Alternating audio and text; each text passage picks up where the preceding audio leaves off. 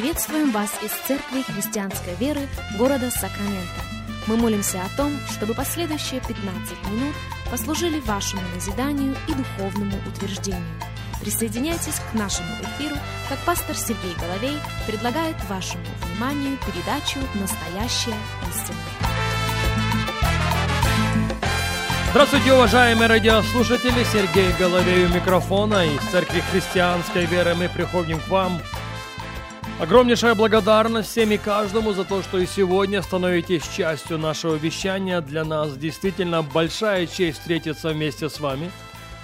Для нас действительно большая честь провести вместе с вами последующих несколько минут, как мы фокусируемся на самом главном – как мы продолжаем фокусироваться на Слове Божьем, жизнь изменяющем Слове Божьем. Помните слова апостола Павла? Так вот, в послании к римлянам он говорит, не сообразуйтесь с этим веком, но преобразуйтесь обновлением вашего ума. А когда это возможно? Это возможно тогда, когда мы позволяем Слову Божьему сделать в наших сердцах то, что только Слово Божье может сделать. Я повторю это еще раз.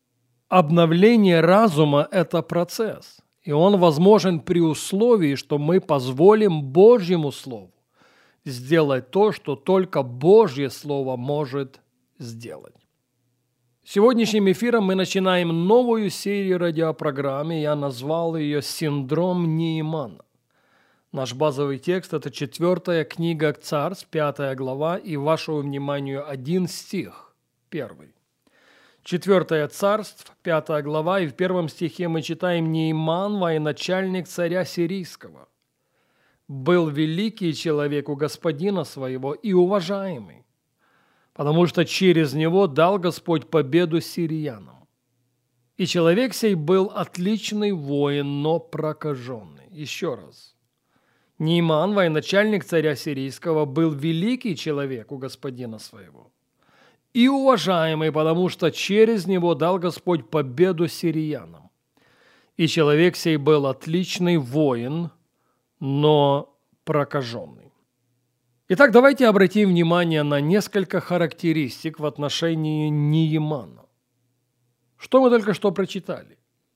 Неиман – смелый человек. Смелый, отличный воин. Более того, Нейман великий в глазах своего господина. Он великий в глазах своего господина и уважаемый окружающим.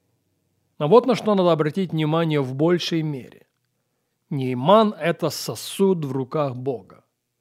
Ибо через него, мы только что прочитали, Господь даровал сириянам победу над сыновьями Израилевыми.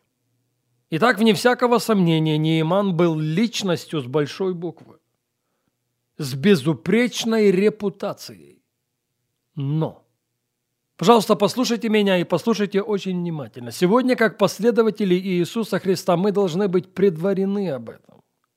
Мы должны осознать, что существует очень большая угроза развить синдром Неймана в своей жизни.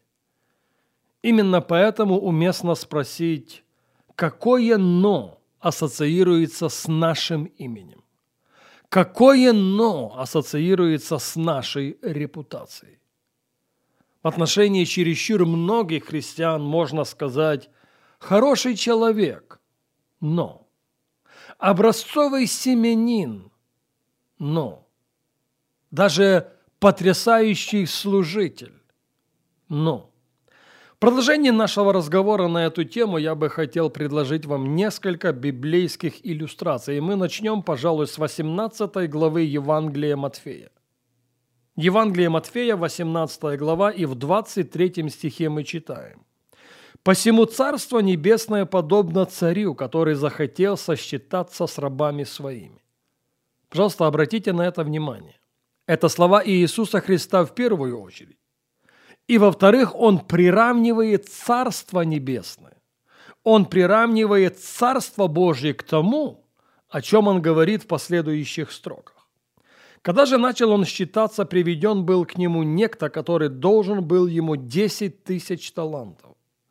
Как он не имел чем заплатить, то государь его приказал продать его и жену его, и детей, и все, что он имел, и заплатить.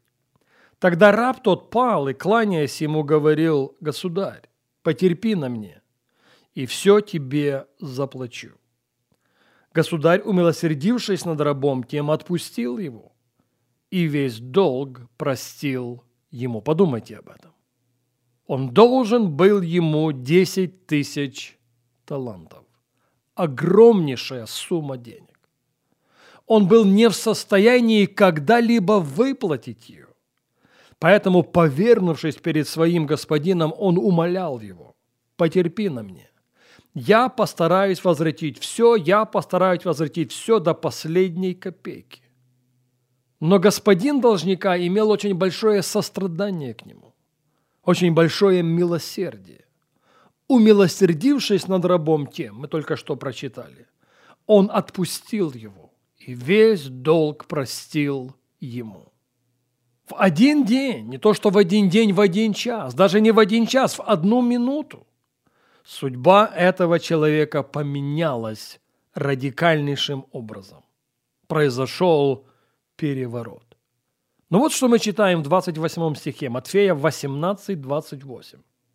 Раб же тот вышел, нашел одного из товарищей своих, который должен был ему сто динариев, и, схватив его, душил, говоря, «Отдай мне, что должен». Тогда товарищ его пал к ногам его, умолял его и говорил, «Потерпи на мне, и все отдам тебе». Но тот не захотел, а пошел и посадил его в темницу, пока не отдаст долга. Вот она история. Ему простили 10 тысяч талантов. Он никогда в своей жизни не мог рассчитаться с этим долгом. Но государь имел сострадание к нему. Он имел, повторюсь еще раз, милосердие к нему. Поэтому весь долг был прощен.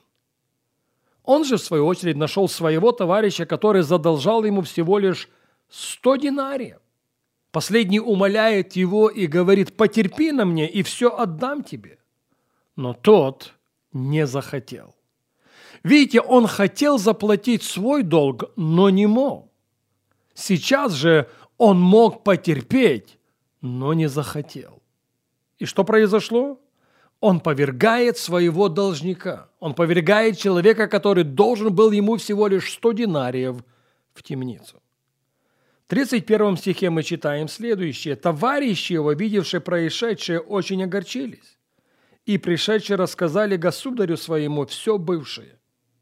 Тогда государь его призывает его и говорит ему, «Злой раб, весь долг тот я простил тебе, потому что ты упросил меня». Он возвратился в офис своего господина, и разговор был совершенно другим. «Да, ты прощен» Ты человек, которому я простил 10 тысяч талантов. Кстати, в лице этого человека мы можем, в лице этого человека мы должны увидеть самих же себя. Мы никогда не смогли бы рассчитаться по долгам, если бы не благодать, если бы не искупительная миссия Господа нашего Иисуса Христа. Но обратите, пожалуйста, внимание на слова, с которыми господин обращается к человеку, которому он только что простил 10 тысяч талантов. Злой раб, прощенный, но злой. Вот что ассоциировалось с его именем. Вот что ассоциировалось с его репутацией. Вот он синдром Неймана в жизни прощенного раба. К большому сожалению, время не позволяет продолжить нам говорить об этом сегодня. К этой мысли мы возвратимся на нашей следующей программе.